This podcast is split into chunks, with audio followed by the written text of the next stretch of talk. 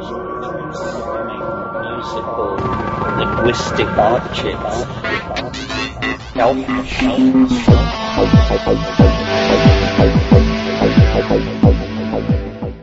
Greetings from Cyberdelic Space. This is Lorenzo, and I'm your host here in the Psychedelic Salon. And hopefully you've listened to my podcast just previous, which announces this year's fund drive and the updated paperback edition of my novel, The Genesis Generation. And since today is the first day of that pledge drive, I have no other news to report other than what is in that podcast, number 438. Now, as has been pointed out to me in various and sundry forums, it's been a couple of months now since we have heard from Terence McKenna. So I dug around a little bit, and I think that I've come up with something that we haven't yet listened to here in the salon. However, parts of this multi-day workshop may have been sent to me by more than one person. So if you think that you heard part of this before, well, maybe you have. But the part that I'm going to play right now isn't something that I can remember hearing before, uh, even though some of the stories and topics are familiar. Now, just to set the scene a little, this talk took place over 20 years ago, in June of 1994. And some of the major events that had taken place just the month before included the opening of the Channel Tunnel between the UK and the continent and the inauguration of Nelson Mandela as President of South Africa. So let's join Terence and a few friends now and find out what was on his mind back then which is just simply an excuse to get together to talk about uh, the state of the world, what's hot, what's not, what's interesting, what's coming, what's going. Um, these seem to be the things on everybody's mind. There's a palpable acceleration of uh, historical novelty. You don't have to be a weatherman to see which way the wind is blowing, I think. Uh, the question is, you know, what, there's growing consensus that we have managed ourselves into a situation where any path out is going to be fairly dramatic and transforming. And then the question is how dramatic, how transforming, uh, can it be managed? Is it a human initiated crisis? And can it therefore be managed by human uh, management strategies? Or are, is it no, are we no more than the ant before the hurricane? And this just in the warp and woof of the evolution of the planet, we have come now to a period of dissolution and chaotic recasting. Um, I'm interested personally in, um, well, I guess all, in a way, all my interests lead back to history, to the human experience on the planet, which I take to be an extraordinarily uh, peculiar variant on nature that something very unusual has lodged itself in this particular species of higher primate. And uh, th- through technology, through an ability to create omni-adaptable responses to the changing environment, we have ratcheted ourselves into a place of planetary domination to the point where now all that stands between us and some kind of angelic completion of some sort is the dark side of ourselves and the unpaid bills of the historical process. Uh, I've been here for 10 days and there's been a lot of talk already under the bridge. In terms of anything we might say to each other or take away from these meetings, uh, um, I, I am a resolute optimist of a very complicated sort. And it troubles me that I have to say of a very complicated sort because I just always thought of myself as an optimist. But I realize listening to people play back what they imagine they've heard me say, that it comes off as scary to some people. Uh, because I'm not a conservative of any sort, I don't think very much of what we have created is going to survive the, the keyhole through which we must pass to get to a sane world beyond the contradictions of, uh, of a dwindling environment and a rapacious economic system and enormous power concentrated in the hands of a few, enormous misery experienced by vast numbers of people. Because my f- faith, based on well, basically just a lifetime of edge running, living in marginal societies, uh, taking psychedelic drugs, spending time with Aboriginal people, staying out of America during some of its more dramatic convulsions. All that has led to the conclusion for me that the thing we are caught up in is not our fault nor can it be managed by goodwill. And since there doesn't seem to be much, that's sort of a moot question anyway. Uh, the thing that we are caught up in is what we have been caught up in for a very long time. Um, the oldest skeletons of Homo sapiens sapien, the double thinking hominid, are 100,000 years old. They didn't spring from nowhere. Probably Homo sapiens sapien is 150 to 200,000 years old uh, on this planet. And uh, in us, nature has decided to take a very dramatic set of chances. And though the, uh, the uh, results are not in, essentially it appears that it's going to come out in the next couple of decades. I think that nature is the great source of optimism in all of this. That history, far from being um, the harbinger of extinction and catastrophe, as it's interpreted by linear empirical thinkers, is instead a slow dawning of a transcendental possibility that, you know, cast its light over essentially at least a million years of human becoming.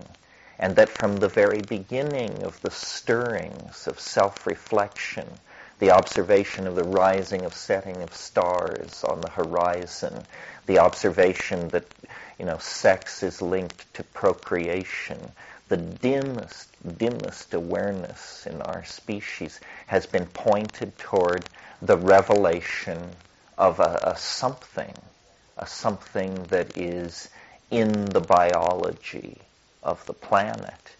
And history, as we have experienced it since the fall of Rome, an endless ebb and flow of dynastic rulership, expanded technological capability, expanded coding systems, so forth and so on, and history as we have experienced it since, say, 1900, an ever expanding electromagnetic sphere of information transfer, an ever more dramatic collapse of distances and boundaries. History is not simply the record of the wa- random walk of uh, a higher animal. It is, in fact, uh, the thing which we have been, I think, most uh, taught to suspect, which is it is the inner penetration of the humdrum of biology with something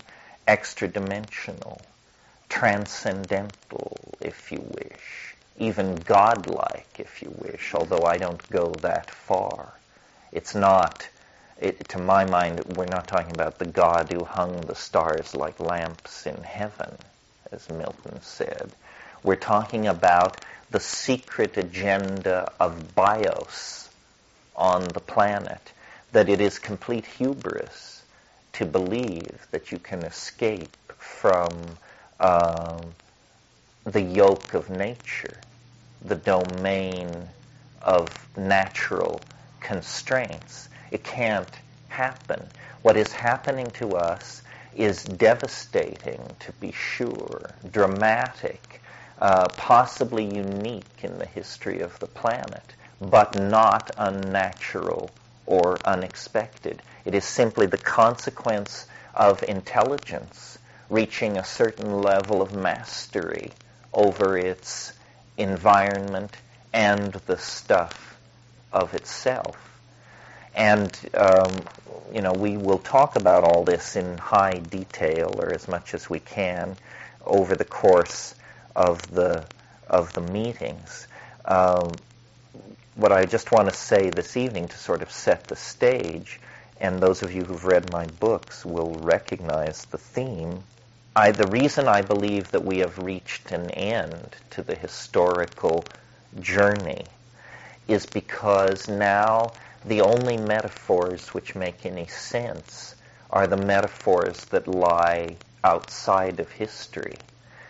Um, the whole of the 20th century can be understood as an enormous turning in the mind of Western civilization toward the archaic, toward the prehistorical.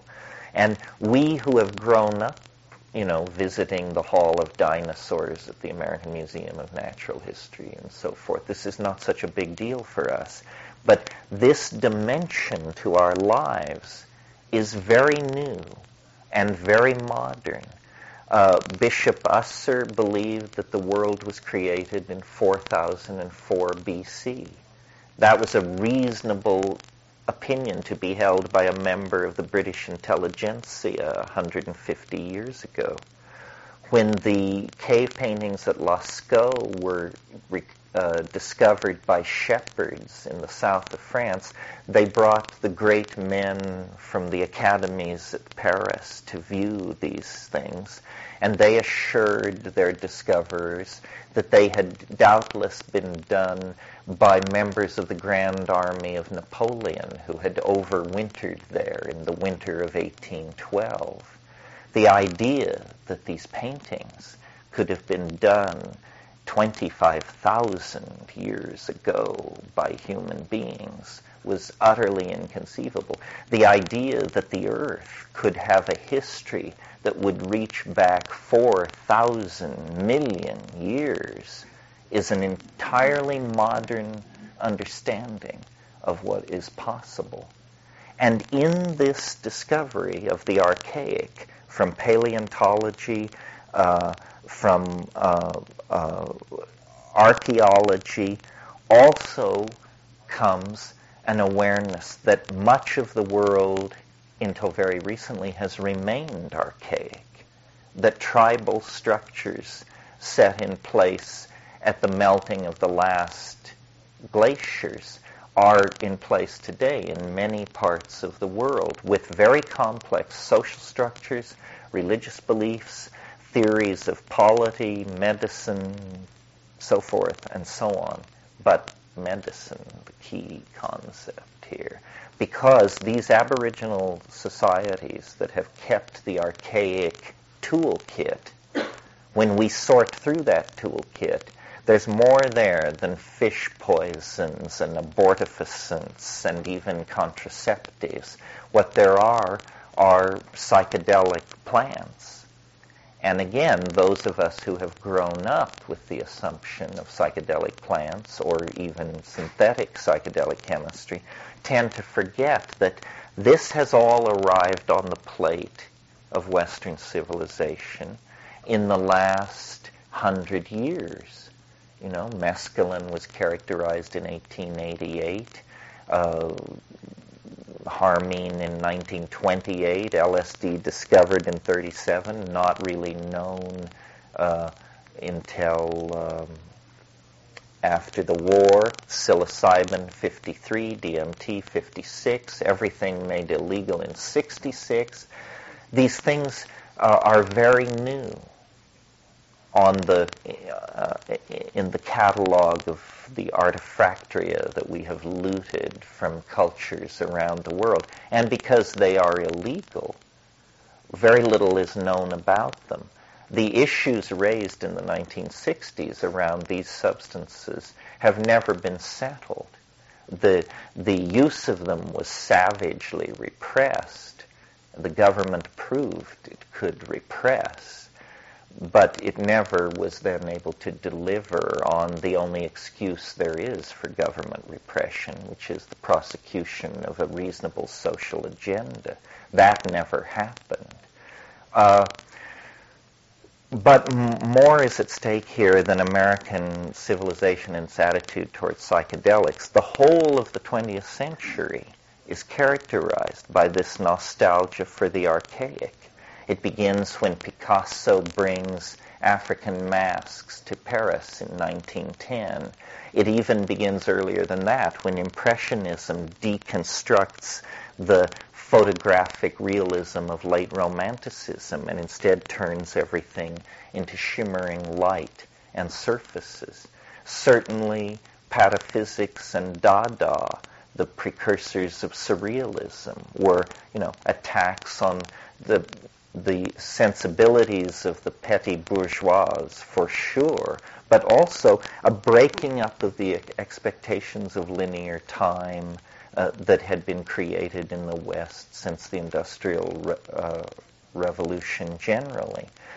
A whole bunch of things, we don't have to dwell on them, but jazz, abstract expressionism, sexual permissiveness, rock and roll, um, body piercing, house dancing, all of these things are characterized by a nostalgia for the archaic. And I think that this means we have come full circle.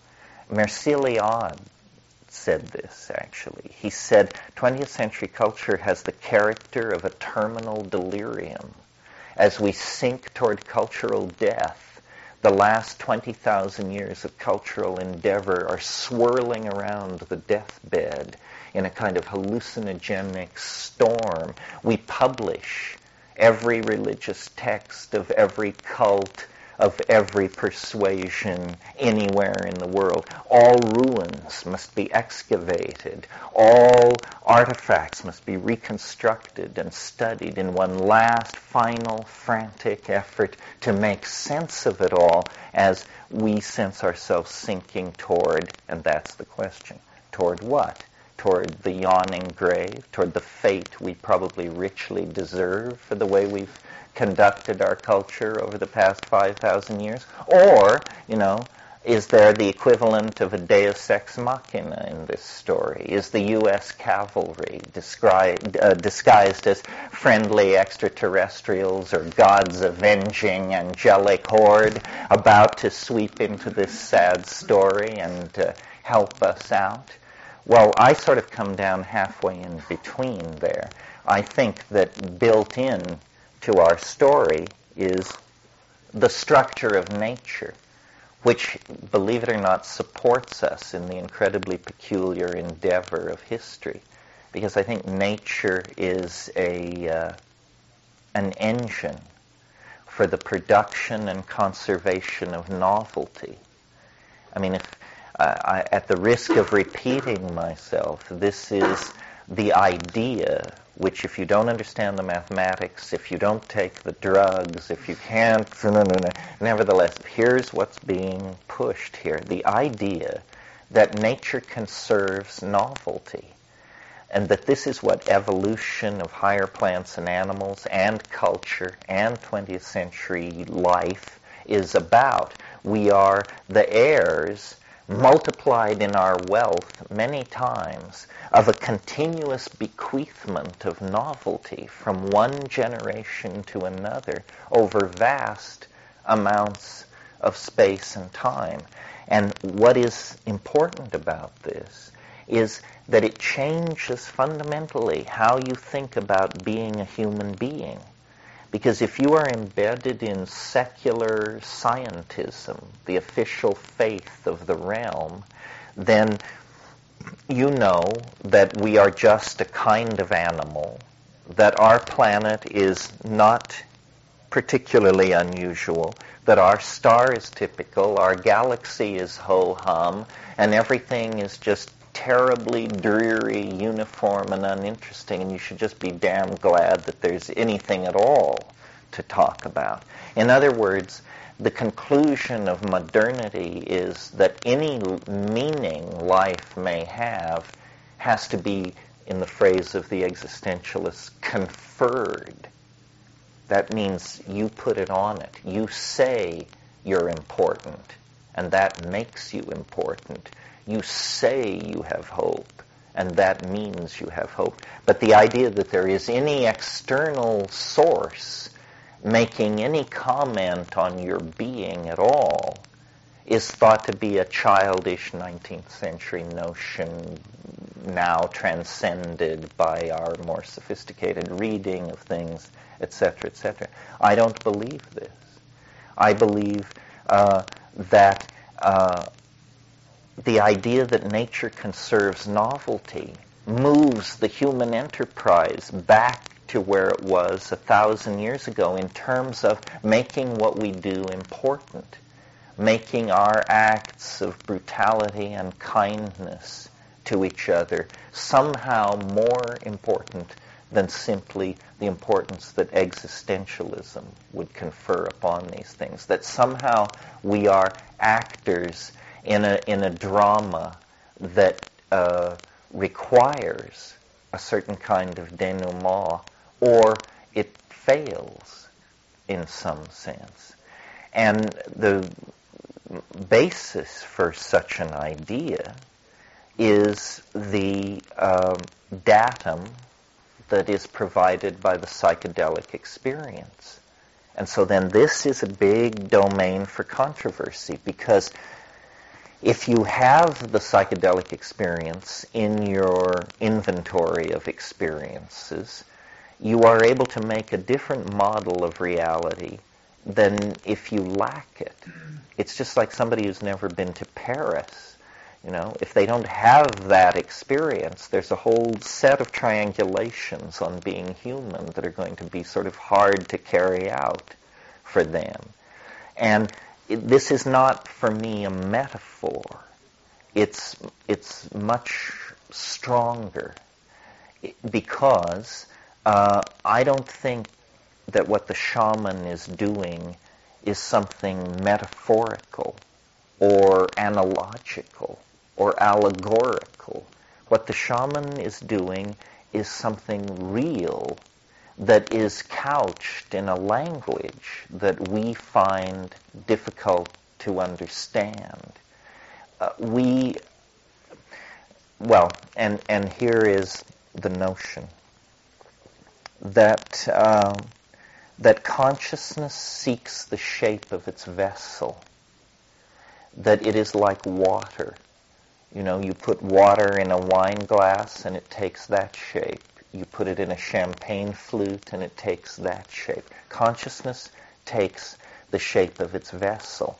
And consciousness, in the long, long period when we were much more at prey to the forces of nature, consciousness evolved into a threat detection device of superb sensitivity, so that approaching saber-toothed tigers, so forth and so on, were anticipated and dealt with uh, in a secure, reassuring, dark environment under the influence of psychotropic plants, the structures of consciousness put in place by cultural programming are dissolved, melted, eliminated, and in silent darkness, the mind recasts itself in its own natural geometry, unconfined by three-dimensional space and time.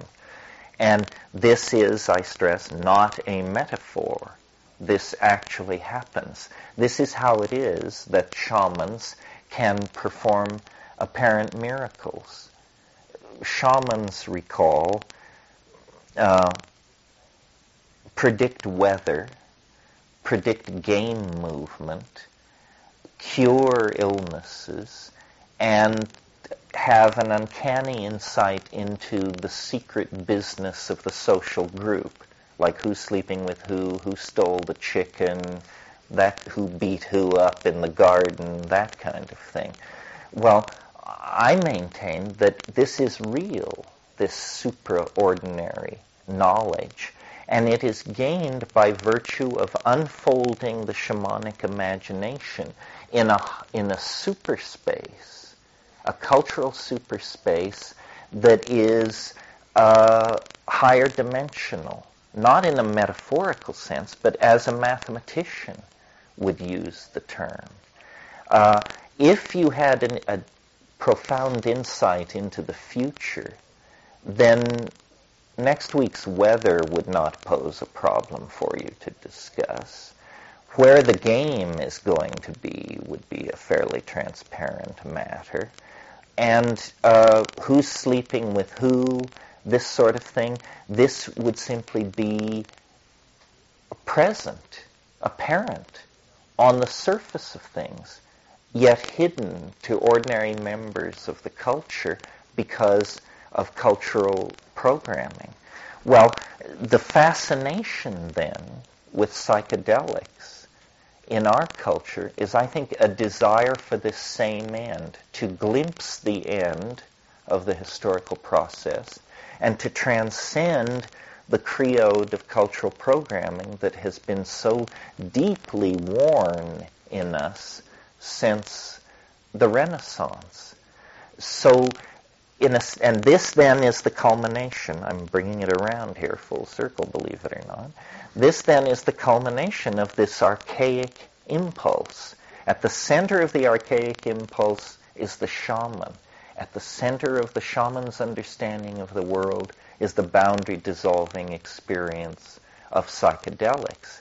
And what is interesting to me is I see a strange fractal parallelism in all of this.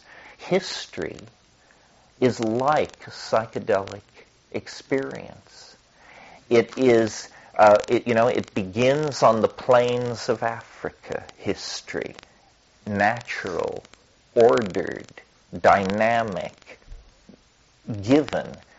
And then it's as though we drift into a dream, a dream of energy, a dream of conquest over each other, a dream of interaction with strange higher powers that trade in gnosis and lead us toward uh, sacrifice and revelation and the codification of human rules for our societies and magical insights into how to get to the side of the angels, so forth and so on. And this builds and builds. It becomes not merely slightly strange, mud cities, priests, slavery. It becomes very strange. You get Greek mathematics you get Roman science, you get the rise of world ruling imperiums, and an ever elaborating technology that feeds in upon itself faster and faster and faster, imaging the human Faustian desire to go beyond itself somehow. And now, in the 20th century, you know, we're over the top or into the fourth hour or something because we can call down the energies that burn in the stars themselves. We primates, we monkeys do this. We light the fires that burn at the very center of the stars that shine at night. This is an extraordinary um, feat of biology. I mean, it's not the feat of an ideology. It's the feat of biology that the stuff of protoplasm that runs on energies less than those of a triple flashlight battery can hurl instruments outside the solar system, decode the DNA, so forth and so on. Well, what it is leading toward is an imaging of, an, of this object in the imagination that has always been there, always driven our aesthetic concerns, our art, our poetry, you know, dimly glimpsed in orgasm, glimpsed in uh, uh, psychedelic ecstasy, fits of aesthetic uh, creation, so forth and so on. And now, at the end of this process, and with incredible speed, all the secrets are being told, all the veils are being lifted, all the doors are being opened. It's that deathbed delirium that Mircea Eliade was talking about. So um, that's all I wanted to say about that. It's uh, the part you needed to hear is that nature conserves novelty, that in that enterprise history has been created, and in the furtherance of that enterprise history will be transcended and soon. And the way to get with the program is to anticipate it by following the shamans into hyperspace. That's what I was trying to say. Can I ask you a question? Sure. What did you mean by we're at a historical end? Well, that you cannot imagine sitting where we are tonight uh, that a, a phrase like 500 years from now or 100 years from now, it has absolutely no meaning. In 1800, you could speak of 100 years from now, but the accelerated rate of change is now so intense that there are that we are confronted with a number of trends that when you ex, when you extend the curve out 30 years, it reaches infinity. So a continuation of the historical process of as we've known it for several thousand years is impossible to imagine. Is that all you want to say? Is ask a question? Okay. Yeah, I I always when I was a little kid, I used to hear about the end of the novel, not a novel, the novel, and also the end of the symphony. And I just thought this was such a hard concept to grasp. And then, you know, I've made my living out of the end of history, which when most people hear that phrase for the first time, it's a mind-boggling concept. I mean, how can history end? Isn't it the stuff of which reality is made? Turns out, no, it's just a funny kind of notion. It was invented by Germans, and it'll be put away by them probably. yeah. Yes, it's interesting how resistant people are to the concept of the possibility of the end of the world, as though that violates some innate order of things, when it's perfectly obvious that it's a fairly academic discussion compared to the absolute certainty of the end of your world. you know? You being you, me, and everybody. I mean, the end of the world is built in. It's just this technicality about whether it happens to everybody when it happens to you or it just mm-hmm. happens to you. That we're in a different, we're in hyperspace. Yeah, we're in hyperspace. I've been heralding it for years, and I'm just about to the place where I'm willing to say it is happening. You know, it's not coming. It's like the little girl says in Poltergeist, they're here. they're here. but it's an appalling thing to grapple with. Does believe you, challenge you? Well, believing me, I if you know me well, I don't believe me. I, I hate ideology. And I think the way to keep it light is to not believe. I will attempt to convert you in the course of these meetings to all kinds of things that I don't believe. uh, I figure, you know, I could throw it off. You can throw it off.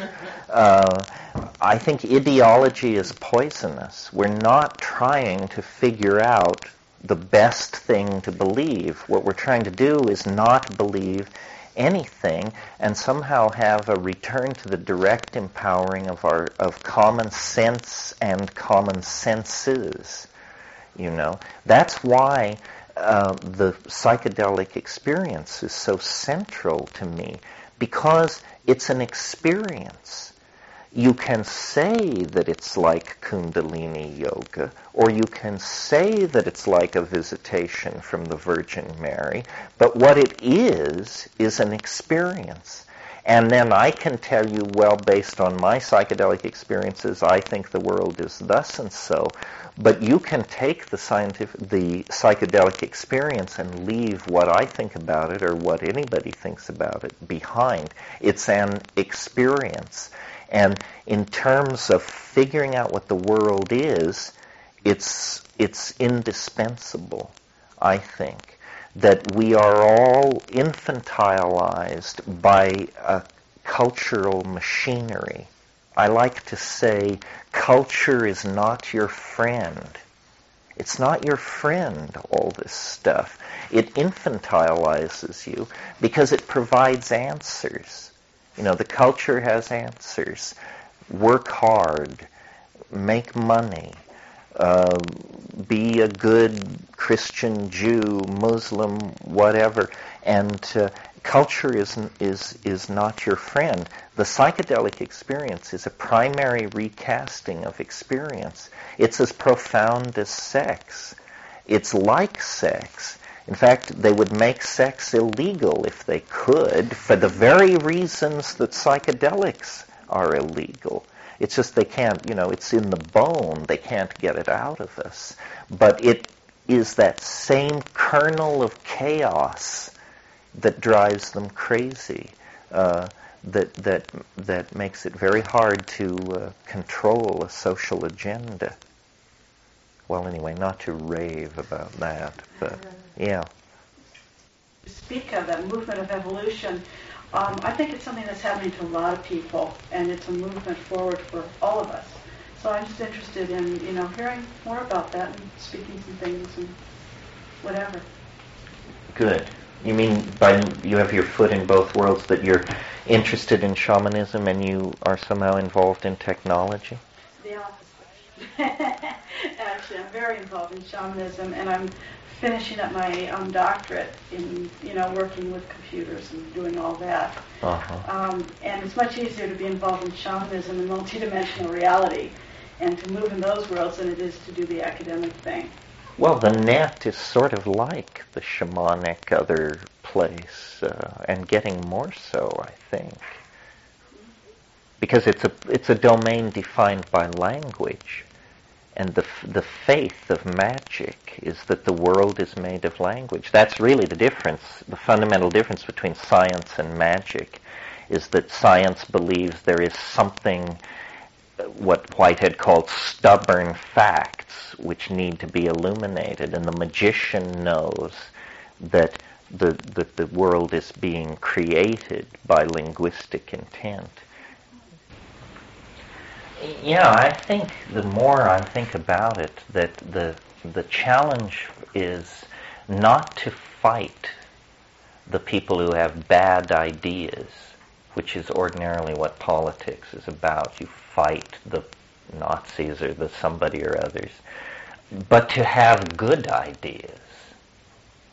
Because the people who have bad ideas are going to be defeated by the circumstances. You don't have to do anything.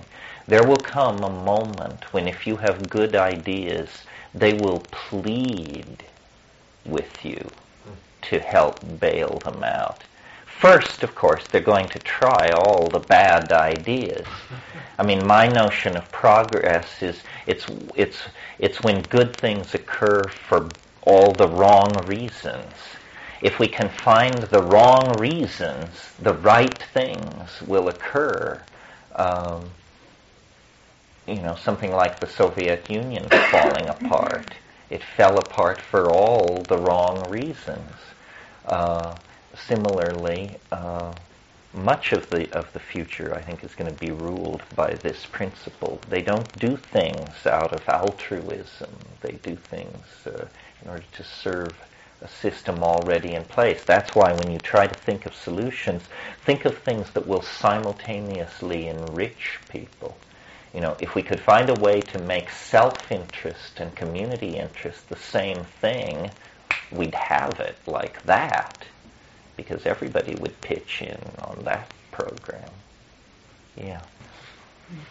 Yeah, well, you mentioned you mentioned science fiction. I yeah, I would certainly confess that science fiction was the entry level drug for me.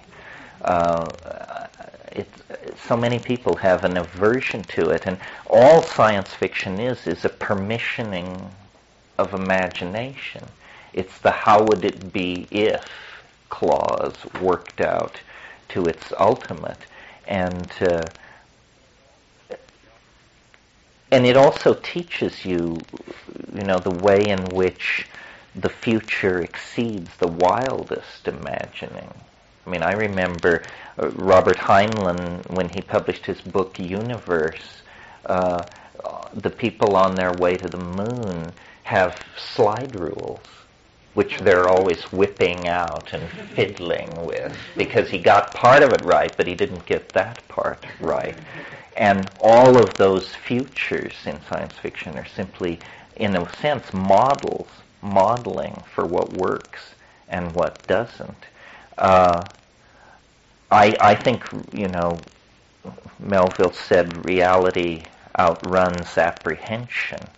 I'm not sure he meant what I think he means, but certainly in the 20th century, reality has outrun apprehension. Things are far weirder than anybody anticipated. Even the weirdest among us have been overreached. I remember when I was 16, I read William Burroughs' Naked Lunch, mostly for pornographic reasons, but it seemed to me it was like the ravings of a diseased intellect. It was so unhinged. Now, it reads like the sober musings of a concerned social critic. So that's what we were able to achieve in, in 30 years. Um, well, before I let you go this evening, um, I, I, should self-promote briefly. Um, the Invisible Landscape is back in print. It was published originally in 1975 and had a very small print run then. Uh, at the time, it was said that it was 50 years ahead of its time. So now I guess we're down to 30 years ahead of its time. In somewhat ways, this is this is our best book. This is not our easiest book or our most friendly book. This is the most uncompromising. Uh, because it's our stab at immortality, basically.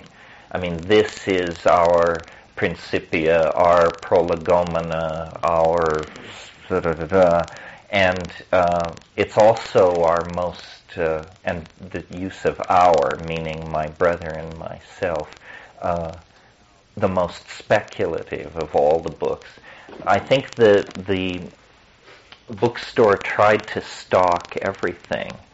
And what everything means is this book and Food of the Gods, which is a, a book defending and reviewing the history of psychedelic use and suggesting that it was an evolutionary force shaping consciousness suggesting and defending the fairly radical idea that if it weren't for psychedelic plants, there would be no conscious monkeys on this planet. That in fact, this is the missing chemical trigger in the environment that can account for the explosive uh, evolutionary speed with which the human brain established itself on the scene. We can talk more about that tomorrow uh, also a book of essays called uh, The Archaic Revival, which I talked about the Archaic Revival tonight, although I'm not sure I used that phrase. And then, if you're not into didacticism, uh, a book that I wrote called uh, True Hallucinations, which is a travel adventure science fiction narrative, except that every word is true, and I will stand behind it and defend it. Being that every word is true, no claim is made that the dead walk or that Lemuria will rise from beneath the sea. But small violations of natural law are very important in the real world, not if you're Carlos Castaneda or something. But in, in my world, even small violations of physics get real celebration around the dinner table. Also, they have some copies, those of you who are more practically minded and perhaps more impecunious than some of the rest of us might want to look at Psilocybin Magic Mushroom Grower's Guide. And uh, then you can, uh, you can produce a dependable supply of genetically certified pure psilocybin and delight your roommates and uh, and perhaps pay some of your bills as well. and I think that covers the waterfront. I'm at a place in my life which is sort of gratifying and sort of not, which is that all everything I've ever written is now in print. The problem with that is surely within a matter of months, one or another will slip out of print, and then I will have that unmistakable feeling that I'm over the top. Um, but it will be true, so what's the point of evading it?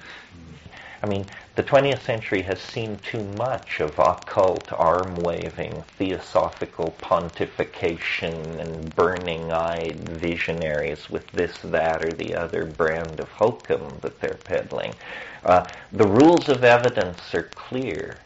And whether you are asserting that you were told by a flying saucer or you decoded the scripts of Lemuria or what it is you're claiming, the rules of evidence are clear and it must make sense.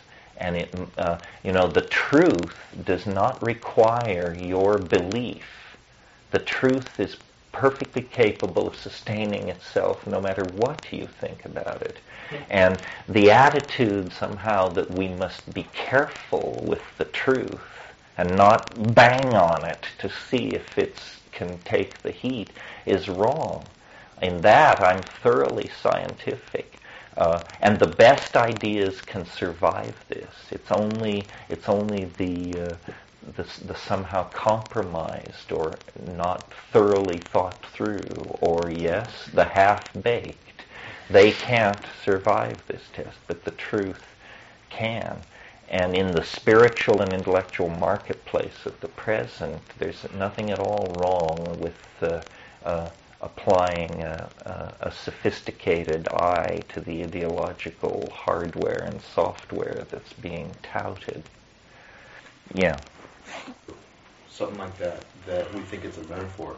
And I just wondered wanted to get more specific in what you meant, like the language that shamans use or something like that. Well, for example, um, if, um, you know, quantum physics has a whole bunch of terms which appear transparent and trivial.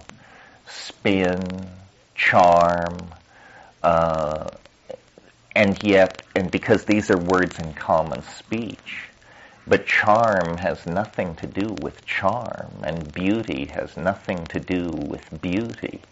Uh, beauty being another one of these quantum mechanical terms. So the anthropologist goes to the shaman and says, you know, tell me what's the deal with how you're relating to the cosmos. And the shaman says something like, well, we uh, can cure people through the power of ancestor spirits. Cure people through the power of ancestor spirits. Each one of these words is an abyss of ambiguity that is culturally defined and very hard to communicate. Uh, the anthropologist tiles over the Witoto or Muinani or Warani intent with a European understanding of what these things mean cure, ancestor, spirit, and then goes away with the idea that these people are naive and childish and full of quaint, primitive notions that positivism has allowed us to transcend. No real communication has taken place. That's why the only way, I mean, I'm not even sure anthropology is a worthwhile enterprise as in, in the I will go and describe other cultures style. But if it is, then you have to go somehow inside. And that means, you know, certainly a lifetime of relationship, certainly a complete assimilation of the language, and certainly if there are uh, drugs to be taken or deals to be had, uh, unusual sexual or social arrangements that are expected, you have to submit to that, um, or you, or you're not, uh, you can't understand it. Language is a strange thing. It's very localized you almost could say that, I mean, think about it. It's a weird thing. You are born out of the body of woman somewhere on the planet. And it, very much the grid coordinates of where you are born will determine your reality forever after because you imbibe a local language you immediately begin to learn Swedish or English or Chinese. And then, though you may travel great distances and live among very different people, uh, in a sense, you always see through the linguistic lens, the very parochial linguistic lens of the place where you originated. I've made a number of trips to the Amazon. When I first started going, uh, I I was a basically a professional butterfly collector on one level. And uh, to me, the Amazon just seemed immensely variegated in its greenness. You know, it was an unending thing of green.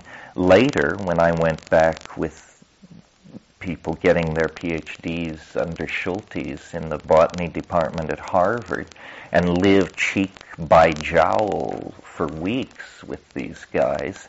I quickly learned plant families, genera, taxonomic terms, all kinds of genetic terms, and as I could pour this language into the greenery, it became endlessly discussable and hence, you know, interesting and defined for me intellectually. Yeah, I mean, it's very much part of my intellectual story that I am I'm basically make my living by speaking English, but my my relationship to languages is a, a long and sad one. Uh, you know, I've spent years and years in South America and Mexico, and my Spanish is atrocious. Uh, I spent a long time in Indonesia, learned practically none. My career as an Asian scholar, an Asian art historian, was ended when I went to Nepal and studied Tibetan and realized, you know, that I was never going to get it. And somewhere along the way, I failed Italian, German, uh, Hebrew, uh, I think that's about it. But uh, it, it's it's some kind of weird thing where it just doesn't take in me, and so my only option has been to explore English as though it were many languages. You know, uh, scientific English, Chaucerian English, the English of art criticism, the English of scientific journalism, on and on and on. And so it's a kind of a, a a response to not being able to assimilate the other. I think people who speak many languages, uh, I mean, I'm more in awe of that than almost anything else. Geological slash botanical information relating to psychedelics. Uh, no, my my. Uh, I mean, I have only two original ideas as far as I can tell. And one of them we'll get to later, and the other one you have stumbled into uh, like an ant into an ant lion's pit. Um, uh, you see, there's great kudos.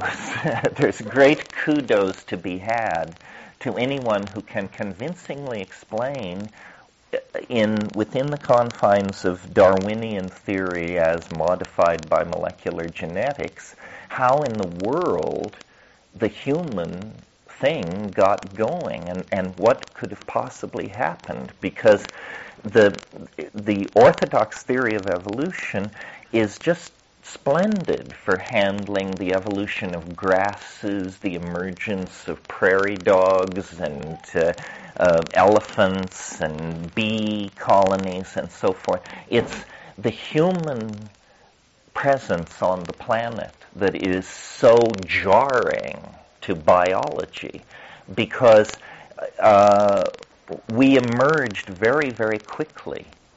Uh, uniquely among all species on the planet, Homo sapiens sapien, the double thinking man, emerged within a million and a half years.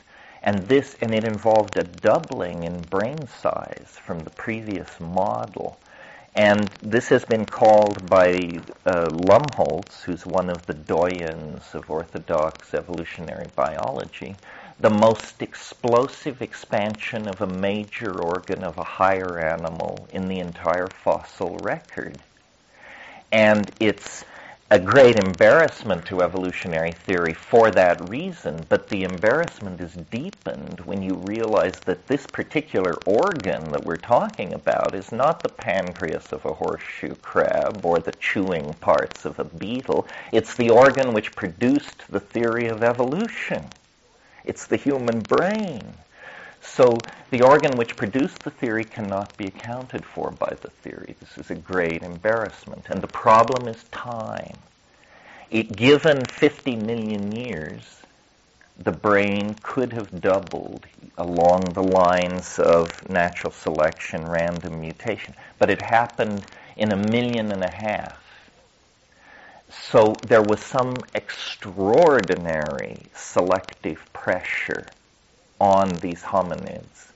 And if you could figure out what it is or what it was, you would be carried on the backs of your comrades to a Nobel Prize in uh, biology, presumably. And so then, of course, people have tried, but it's not easy. Uh, the latest theories have to do with the fact that we uh, may have needed to develop immense hand-eye coordination to throw things at large animals. You're listening to the Psychedelic Salon, where people are changing their lives one thought at a time. Now, if you're an old timer here in the salon, you probably know where Terence is going with this. But just as an irreverent aside here, looking at the current state of what is laughingly called human civilization, well, throwing things at large animals seems to be the main thing that we're still doing. So maybe that theory of brain development is correct after all. Now, I don't have to comment about this at any length, but I suspect that you were thinking the same thing that I was when Terence was talking about how half baked ideas wouldn't survive. Perhaps his unhappy example of how pushing the envelope of hope past the edges of the possible can uh, lead you into a dead end uh, should be something we take uh, into consideration ourselves. In other words, if you're going to make a wild prediction, it would be advisable maybe to set the date of the event a few centuries after the end of your life. that way nobody's going to still be alive who even remembers that your prediction didn't come about. Now that I think about it, uh, well, maybe that's the difference between a prophet and a crackpot. Prophets take a longer view. and no, I don't think that Terence was a crackpot. He just got too entangled with his own dreams, I think, and even though I didn't buy into his time wave theory, I do think that buried in there somewhere, there still remains a seed of some great insight.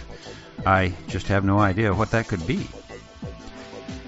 One of Terence's riffs in this talk uh, has caused me to see the history of the prohibition of psychedelic substances in a new light. It wasn't anything that I didn't already know, but I'd never thought of it in the way it now appears to me after Terence recited the year in which some psychedelic substances were first synthesized. Mescaline 1919, LSD 1938, DMT 1956, psilocybin 1959, and then it was all made illegal in 1966. I'd never really thought about it in such stark terms before, but in less than 50 years, chemists discovered how to synthesize some of the most powerful mind altering and enhancing chemicals that we know of, and almost immediately the existing power structures made them all illegal, thus eliminating essentially all professional research into these important substances. Obviously, the owners of the status quo are going to do whatever it takes to keep a lid on the consciousness that flows from the use of these plants and chemicals. But speaking of Terence's riffs, I'm as curious as you are about what he's going to say next in this June 1994 workshop. So I'm going to sign off, get a few other things done around here, and and then I'm going to get the next part of this workshop out to you in a new podcast before this week's end. So for now, this is Lorenzo signing off from Cyberdelic Space. Be careful out there, my friends.